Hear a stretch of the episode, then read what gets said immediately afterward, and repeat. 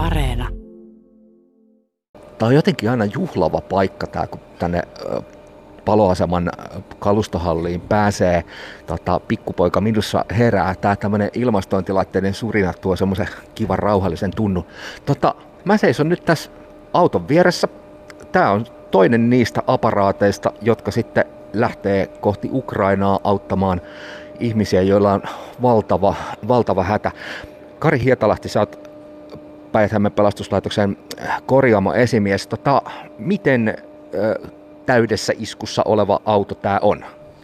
Autoon on jätetty hälytyslaitteet paikalleen ja, ja tota, toimitetaan kaksilla renkailla, eli siinä rengasseson, jos renkaita kuluu tai muuta, niin pystyy vaihtamaan paareja, tulee mukaan kantotuole ja, ja tota, tällaista tarviketta lääkkeitä tässä ei ole, eikä tota, tällä hetkellä vielä ole defibrillaattoreita eikä muita näissä meidän autoissa. Ne on siirretty uusiin, mutta tässä selvitetään vielä mahdollisuutta saada niitä tähän mukaan.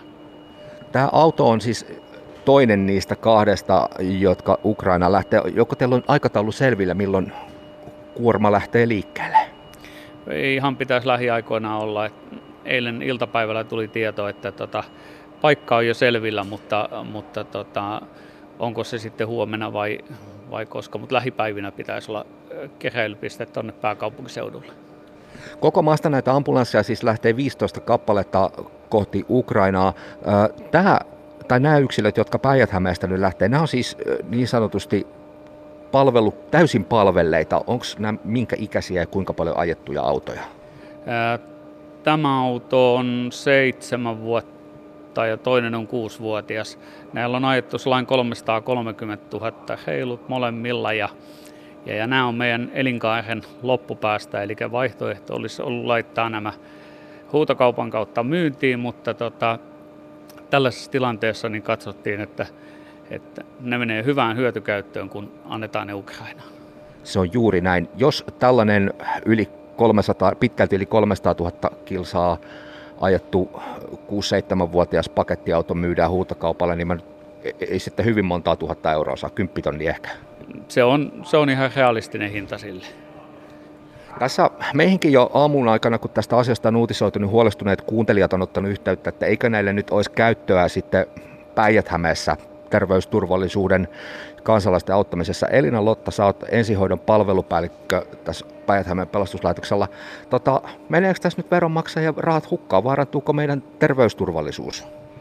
Ei, eli tämän hetken palvelun taso ei mitenkään tästä vaarannu, että, että, että siellä on uudet autot jo teippauksessa ja nämä on joka tapauksessa poistoon meneviä autoja ja meillä edelleenkin on vielä vara-autot näiden rivissä olevien autojen kaverina, että, että nämä olisi, olisi lähtenyt joka tapauksessa meiltä pois.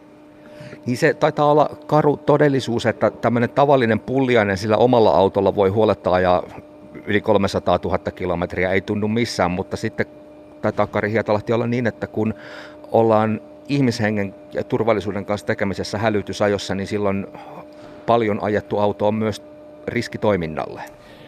Aina vanhemmassa enemmän ajetussa autossa kulut nousee ja meillä on tuon hyvinvointikuntayhtymän ensihoitokeskuksen kanssa yhteistyö ja, ja hyvin, hyvin päästään niin kuin tota, neuvottelemaan ja päijät on siitä onnellinen paikka, että me on saatu pidettyä tämä ajoneuvokaluston hyvänä, jolloin tämä potilasturvallisuus on, on myöskin toteutunut hyvin. Elina Lotta, me tiedetään kaikki, nähdään uutiskuvissa se, että se sota Ukrainassa tekee kamalaa jälkeä, ihmisillä on todella vakava hätä. Miksi päijät pelastuslaitos haluaa olla tässä auttamistalkoossa mukana kahden ambulanssin muodossa? No, Suomen sisäministeriöhän on kaikilta Suomen pelastuslaitoksilta kysynyt mahdollisuuksia auttaa. Ja toki, toki meiltä oli, kuten sanottu, niin muutenkin näitä autoja lähdössä vaihtoon, niin näimme tämän tietysti luonnollisena tapana, tapana auttaa. Ja toki myöskin hyvä, hyvä mahdollisuus osoittaa sitä solidaarisuutta sinne paikallisille kollegoille. Niin, te teidän työ on aamusta iltaan joka ikisenä viikonpäivänä ihmisten hengen ja terveyden auttamista, turvaamista ja pelastamista, niin voisin kuvitella, että tällaisen ratkaisun tekeminen ei ollut kauhean vaikeaa. No en itse näe, että se on vaikea, vaikea päätös ollut, että, että on, on ollut hieno, hieno kantaa niin, sanot, korteensa niin sanotusti tässä mukaan apuksi ja, ja, ja vielä kun tiedetään, että sisäministeriö ja Spekki tätä yhdessä koordinoi tätä avun, avun järjestämistä, niin tietää, että se apu sinne perille menee. Nyt odotellaan siis sitä päivää, joka on siis hyvin lähellä, milloin nämä ambulanssit lähtee kohti Ukrainaa ja tärkeää, tärkeää työtä siellä. Ilmeisesti siis vielä jotain pikkuvarusteluita on tähän tulossa. Minkä tyyppistä? Joo, vielä on varustelua tosiaan tulossa, että nyt meillä on tässä paarit, paareja kyllä ja sellaista kantoja tukemisvälineitä potilaille tässä löytyy jo. Siihen liittyvää varustusta sekä sitten monitoreja ynnä muuta hoitovälineistöä esimerkiksi hengityksen tukemiseen on tulossa Ainankilahden ensihoitopalvelun palvelun kautta ja, ja, ja vielä on kartotuksessa, että tuleeko sitten hyvinvointikuntayhtymältä jotain, jotain tavaraa sitten lisäksi. Et vielä hiukan kalustellaan sitä hoitovälineistöä lisäksi. Eli se pääsee sitten täysin valmiina palvelemaan hyvässä iskussa vielä pitkäksi aikaa.